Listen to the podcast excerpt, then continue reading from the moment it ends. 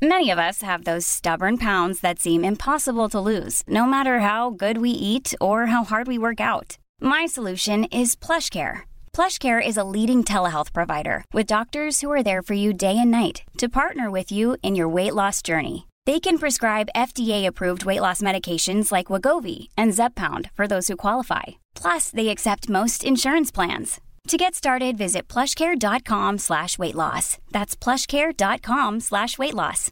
Hi everyone, it's Helen here, the voice of Azu, Enola, and Laverne.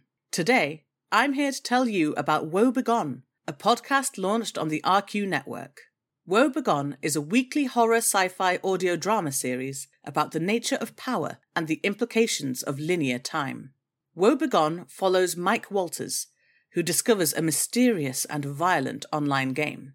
What begins as an exploration of an alternate reality game with real life consequences quickly becomes a search for the technology that makes the game possible.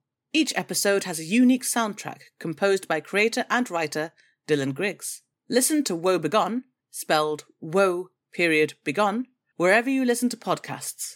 Or check out woebegonepod.com for episodes and transcripts. Have fun and see you later.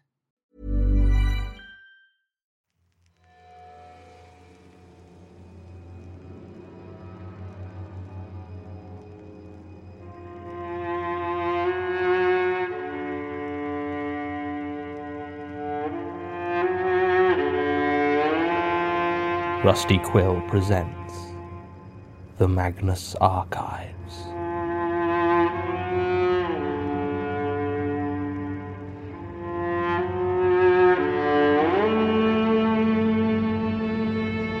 Episode 6 Squirm.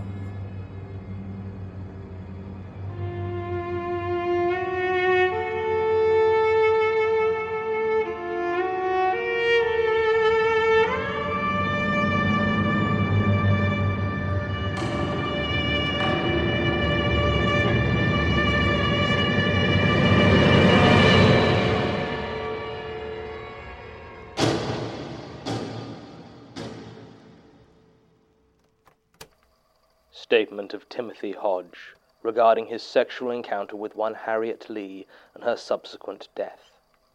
Original statement given December 9th, 2014. Audio recording by Jonathan Sims, head archivist of the Magnus Institute, London. Statement begins. I don't know what happened. I mean, I'm sure she's dead, but I don't. Let me start from the beginning. I work as a designer, mainly freelance, with a few more regular gigs with companies who like my work. I also have, well, had, the luxury of a flat I'd managed to get set up so I could do most of my work there. This meant when I have a big job, I spent quite a lot of time not leaving my home.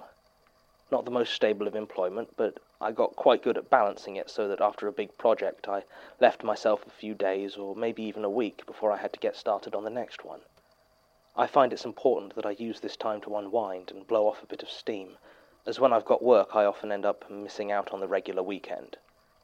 Drinking and clubbing are my relaxation methods of choice, usually down Camden or Old Street and while I'll admit I'm not above the occasional party drug, I swear that I was stone cold sober when all this took place. That night in particular, it was about three weeks ago now, I'd just finished a big job for one of my more demanding clients, and I wanted to get a bit wrecked.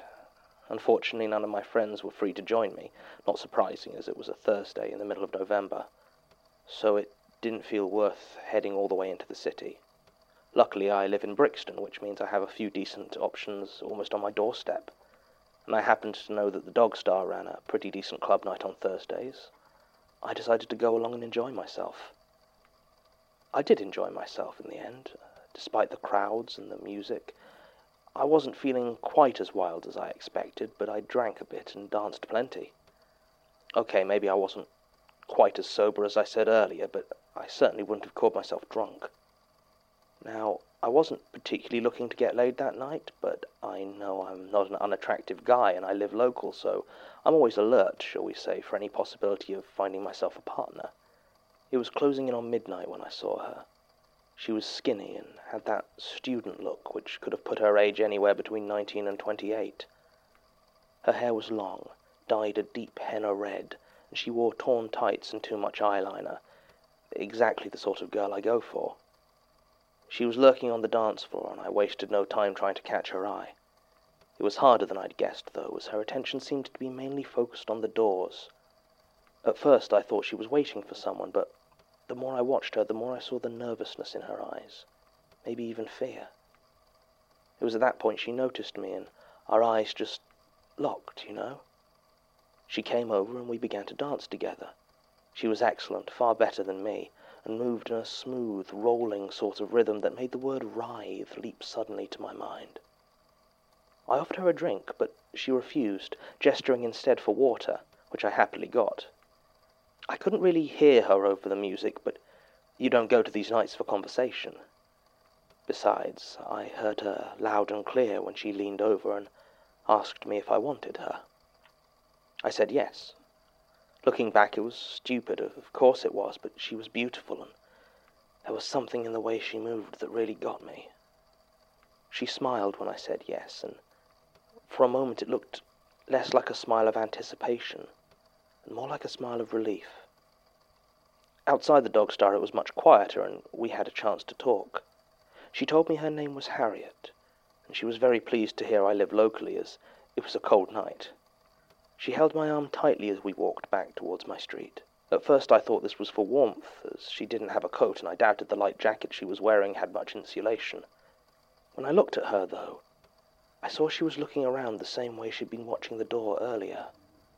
Her nervousness was even more obvious now, and she was peering intently down every street we passed. I asked her if anything was wrong, and tried to tell her that I lived in a nice neighborhood, she was perfectly safe, that sort of thing. She nodded and agreed, but still seemed jumpy. When we were about halfway, she started scratching her arms. At first I thought she was just rubbing them for warmth, but after a few seconds it became clear that she was scratching them quite hard leaving obvious red marks where her fingernails dug in. I was starting to suspect something was wrong and asked Harriet if there was anything the matter, anything I should know. She just insisted we head back to my place as quickly as possible. I agreed, since I figured that whatever the problem was, we could deal with it easier in my flat than on the cold streets at midnight. By the time we reached my building, she was staring over her shoulder in near panic. I followed her gaze, but couldn't see anything, so quickly opened the front door and let her in. She seemed to relax a bit once we were both in the relatively warm corridor with the door shut firmly behind us. My flat was on the third floor, and even though, as I said, I don't live in a bad area, I did have an extra deadlock on my door. Harriet visibly relaxed when she saw it, and more so when it was closed. The skittish glances and scratching her arms stopped almost immediately. I offered her a coffee or tea to warm up. She just asked for a glass of water, said she was feeling a bit unwell. We sat down, and once I'd fetched her water and fixed myself a coffee, we talked for a while. My instincts had been right. She was a student, studying art. She hadn't been in London long, she said, was originally from Salisbury, and had been finding it difficult recently. When she left that pause, I saw in her eyes hints of that panic I'd seen on the street. I asked her to tell me what was wrong. Said something was clearly bothering her and I'd like to help. She got very quiet for a few moments and then nodded. She told me she'd been mugged the night before last, although the way she said the word mugged made it sound like she wasn't sure. I just nodded and let her continue talking. She lived up an archway on a street named Elthorn Road, and had been walking home around midnight when she saw a woman lying face down on the pavement. This woman wore a long red dress, and Harriet said she could see it shifting in the orange glow of the street lamps, as though something was moving underneath it. Harriet was close to her house, which she shared with several other students, so she said she was maybe less careful than she should have been, and had approached, calling out and asking if the woman needed help. There was no response, but all movement stopped, and the red dress went very still. Suddenly, far quicker than Harriet could have expected, the woman leapt to her feet and sprinted directly towards her, seizing her by the shoulders and pushing her back against a nearby wall. It happened so fast that Harriet said she had never really gotten a good look at the woman beyond her dress, a head of long matted black hair and wide staring eyes. The woman growled something at her, but Harriet couldn't make it out. She tried to ask what the mugger wanted, but as she did, she felt a sudden pain in her stomach as though she'd been stabbed, which is exactly what she thought had happened. She told me that she had fallen to the ground and lost consciousness almost immediately. When she awoke, the woman in the red dress was gone. Harriet had expected to find herself lying in a pool of blood from her stomach wound, but could instead find no trace of any injury anywhere, except for some scraped knees where she had fallen to the floor. She had staggered home and tried to sleep it off. Since then, she said she'd been seeing that woman everywhere she went. She felt like she was being followed all the time and couldn't stay in her own home, so whenever she did, it was like this weight was dragging her down. Her skin became so itchy as to be nearly unbearable. Harriet had apparently tried to go to the police, but said as she approached the station she was overcome with such a powerful nausea that she threw up on the pavement. She had tried the hospital, but they just told her there was nothing obvious and to make an appointment with her doctor. She had been spending the last three days just wandering in cafes and bars and clubs, anywhere there were enough people that she felt safe. She just didn't know what to do. By now, Harriet was crying, and I felt like a complete asshole for having brought the issue up. I mumbled some apologies. I don't know what I said. I was just trying to make her feel better. Not sure what I expected to happen, but I certainly didn't expect her to kiss me at that moment. I know, I know, she was vulnerable, and I feel like a. But I swear I wasn't trying to take advantage. I asked her again and again if she was sure, but she just kept nodding and dragged me to the bedroom. I mean, we had sex. There's not much more to say about that, really. The important thing is what happened afterwards. As we were lying there in bed, exhausted, I rested my head against her shoulder. I was about to say something or other, but before I could, I felt something move. It's hard to describe exactly, but it wasn't her shoulder that moved. It was something inside it, under the skin. It squirmed ever so slightly against my cheek. I shot up in bed, but the only indication that she'd noticed anything amiss was that she reached over and absent-mindedly scratched where I'd been lying. I started to relax, lie down again. Maybe I'd just imagined it, but at that moment she doubled over and groaned in sudden pain. Her eyes went wide and she clutched her stomach tightly. I tried to see what was wrong, asked if I could help, but she just pushed me away. I had no idea what to do, so I ran out and towards the bathroom. My mind was going completely blank, and I couldn't remember whether I had any painkillers or indigestion medicine. Or should I be calling an ambulance? I wasn't sure, and I ended up rooting through my medicine cabinet looking for, I don't know, anything that might have helped. I could still hear Harriet moaning in agony from the bedroom and had just made up my mind to call for an ambulance when I heard something that stopped me dead in my tracks. It's hard to really describe the sound that came from the bedroom.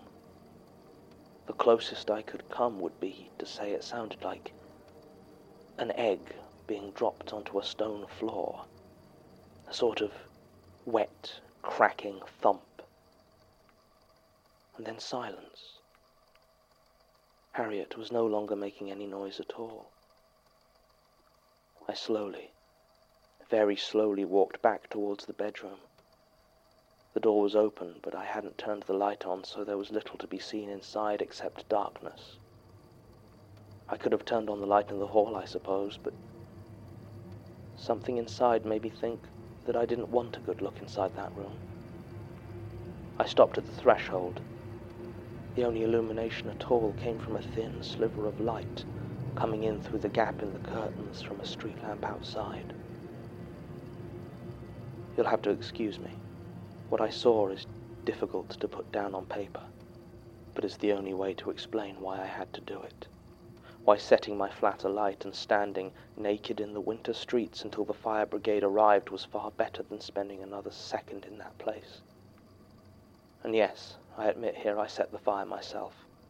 Show it to the police for all I care, I just need someone to understand. The room was unrecognizable when I returned. There was a shape on the bed where Harriet had laid, but it wasn't her anymore. I could barely make out anything, even remotely human, in the pile of pitted and warped flesh that now remained. The bed itself was slick and shiny with a dark fluid that dripped off the hanging sheets and onto the floor. But what truly repulsed me, what made me flee as I did, was what moved and squirmed on all of it. They covered every surface the floor, the bed, what used to be Harriet, even the ceiling. A thick, moving carpet of pale, writhing worms. The flat burned for a very long time. Statement ends. This story is concerning, not because of Mr. Hodge's experience, although I'm sure it was very upsetting, if it was true, of course.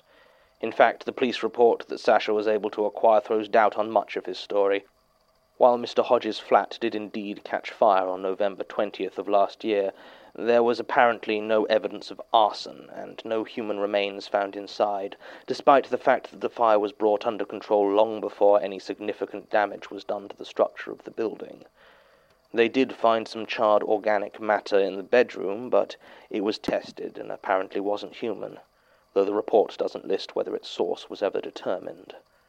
I will say it does link up with the reported disappearance of one Harriet Lee, a student at Roehampton, who was reported missing shortly after this statement was originally given. She seems to match the description given here. Still, that's not really what concerns me either, though obviously it's a tragic loss of life, etc., etc. No, what I find quite alarming is that if Mr. Hodge's recollection of Harriet's tale is correct, and she was attacked by a woman in a red dress in Archway, then that matches the description and last known location of Jane Prentice. I can't find any evidence that my predecessor took follow up action on this statement, so I've taken the step of reporting Mr. Hodges to the ECDC. We were unable to locate him to request a follow up interview, and if he has had intercourse with one of Prentice's victims, then they'll need to deal with him sooner rather than later. I just hope it's not too late already. Recording ends.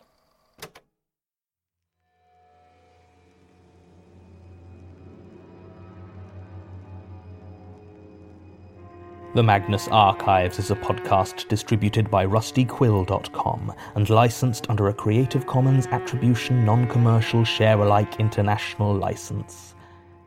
Today's episode was written and performed by Jonathan Sims. It was produced by Alexander J. Newell, Mike LeBeau, and Murray Porter, and directed by Alexander J. Newell. To comment on episodes, make donations, and view links, images, videos, and show notes, visit rustyquill.com. Rate and review us on iTunes, visit us on Facebook, tweet us on Twitter at The Rusty Quill, or email us at mail at rustyquill.com. Thanks for listening.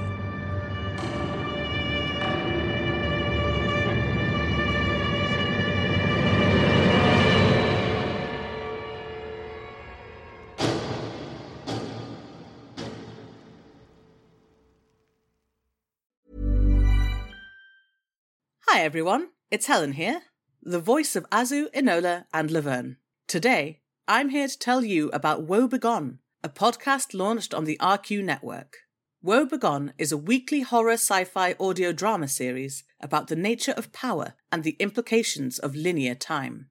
Woe Begone follows Mike Walters, who discovers a mysterious and violent online game. What begins as an exploration of an alternate reality game with real life consequences quickly becomes a search for the technology that makes the game possible. Each episode has a unique soundtrack composed by creator and writer Dylan Griggs. Listen to Woe Begone, spelled woe period begone, wherever you listen to podcasts. Or check out woebegonepod.com for episodes and transcripts. Have fun and see you later.